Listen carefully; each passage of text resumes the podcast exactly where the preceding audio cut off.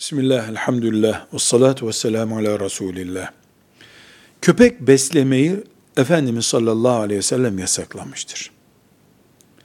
Köpek bulunan evde de melek bulunmayacağını da tembih buyurmuştur. Ancak bir tavuk çiftliğinde köpeğin bulunması zarurettir. Ama o köpek tavuklarla beraber oynayan süs köpeği değil, tavuk çiftliği için bekçi niteliğindeki sus e, köpektir. Çobanın köpek beslemesi caizdir. Hiçbir sakıncası yoktur. Veya polis köpeği gibi köpeklerin beslenip büyütülmesinde bir sakınca yoktur. Çünkü ortada e, bir tür bekçilik görevi, insanın yapamayacağı bazı ince bekleme ve koruma görevlerini Allah bu hayvana vermiştir.